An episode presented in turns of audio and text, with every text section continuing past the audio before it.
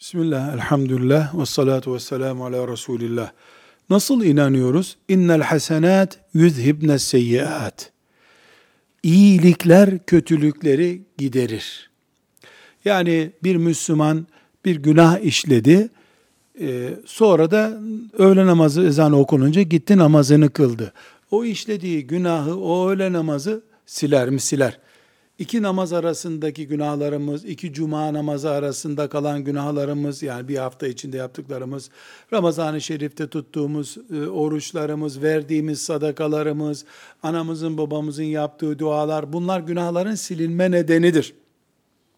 Ancak kul hakları bu kurala dahil değildir. Hiç kimse çok namaz kıldığı için kul hakkından kurtulmaz. Hiç kimse Ramazan-ı Şerif'te en iyi kul olduğu için kul hakkından kurtulmaz. Kul hakları nasıl işlendiyse o şekilde geri dönüşümü yapılacak, helalliği sağlanacak.